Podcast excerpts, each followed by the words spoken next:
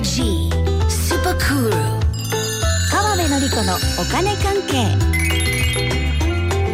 この時間はお金についていろいろな話題を教えていただきます。ファイナンシャルプランナーで社会保険労務士の川辺典子さんです。よろしくお願いします。はい、よろしくお願いします。先週は日本の株価がバブル後のお値段もどんどん更新してるけど、これ物価も上がってますよっていう話でしたね。うん、そうですね、はい、うん、昨日もね、あの日本株すごかったですよ、うん、日経平均株価日経にひゃくにじゅうごですがね、うん、あのまたまた更新しましてさんまんにせんえん台を突破ということで、もう完全にさんじゅうさんねんまえの水準にね、うん、もうなんか最近は維持って感じになってますね。でもね、今日はねその話ではなくね、労災保険のね話、大事な話をしたいなと思いまして。労災保険、うん、あの会社員の方の保険ですよね、うん、そうですね、うん、あの会社員の業務災害とか、うん、あとは通勤災害、これが対象で、まあ、我々にはない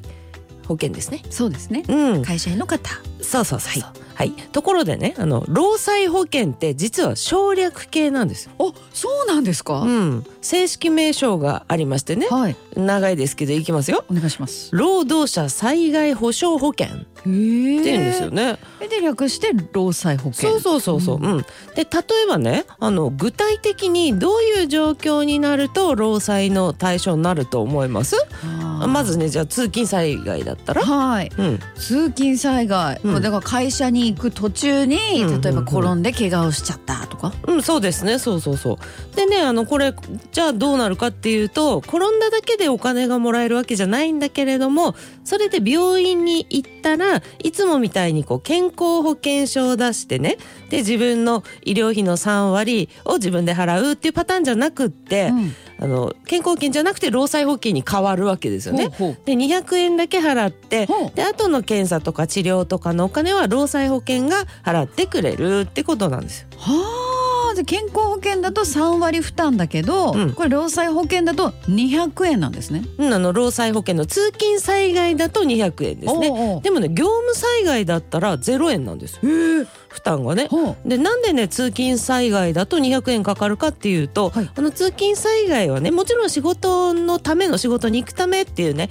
ことで怪我したんだけれども、ちょっと自分の不注意っぽいというかね、自分のせいみたいな感じもありません？うん、まあ、場合によってはなんかちょっと寝坊した関係で慌て気味だったとかねっ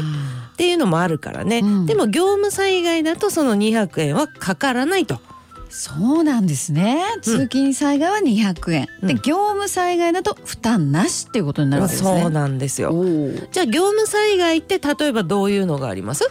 それは仕事してる途中、最中に怪我をしたとかっていうことですかね。まあね、そうですね、うん、仕事中にね、仕事を原因とした怪我をすれば、あ、まあほぼ認定されるでしょうね、うんうん、じゃあ松尾さん、はい、これどうです？医科費用になってしまいましたと。お、労働者災害保障保険、労災保険、うん、これどうですかね、えー、健康保険ですかね、どっちです？労働者災害、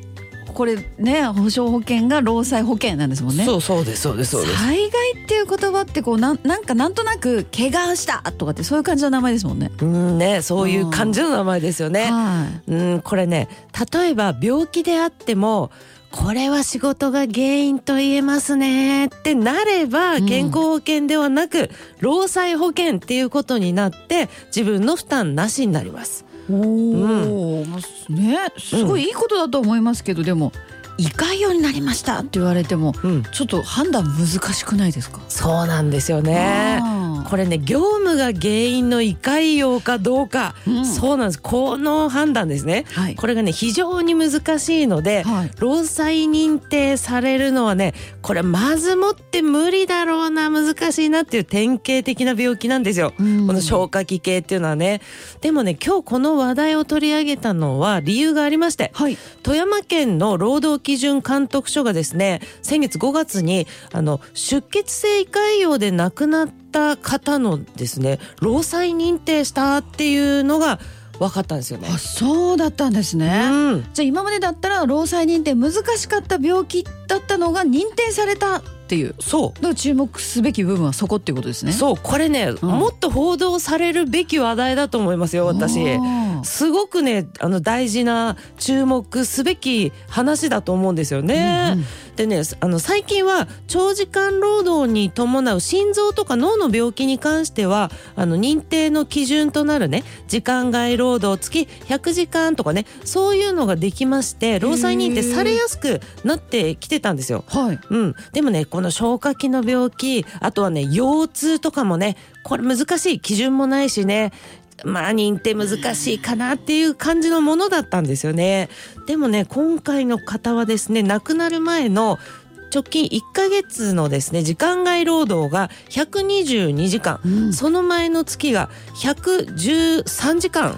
だったっていうことがね分かったりして、まあ、いろんな角度から見て結局認定に至ったっていうことなんですよね。うー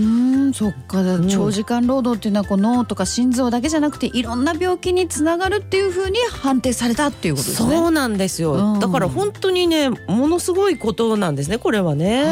はい、だからね、まあ、我々みたいに労働関係の法律、まあ、ここに関係する業界にとって、それと会社員として働いている人人にとってね、それと人を雇ってる会社とか社長にとってこの事例ってね非常に重要なんですよね。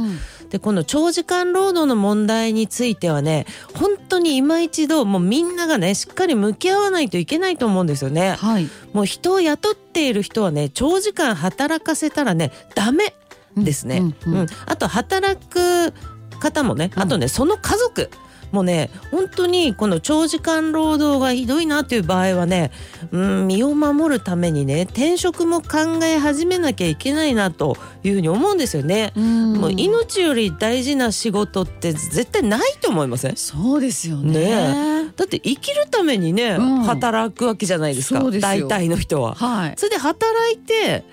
死んじゃったらどうなんですって思いません？本当そうですよ ね, ね、うん、ということでね今回は胃潰瘍も労災認定される可能性が出てきたということでね、まあ、病院代がかからないよとかそういう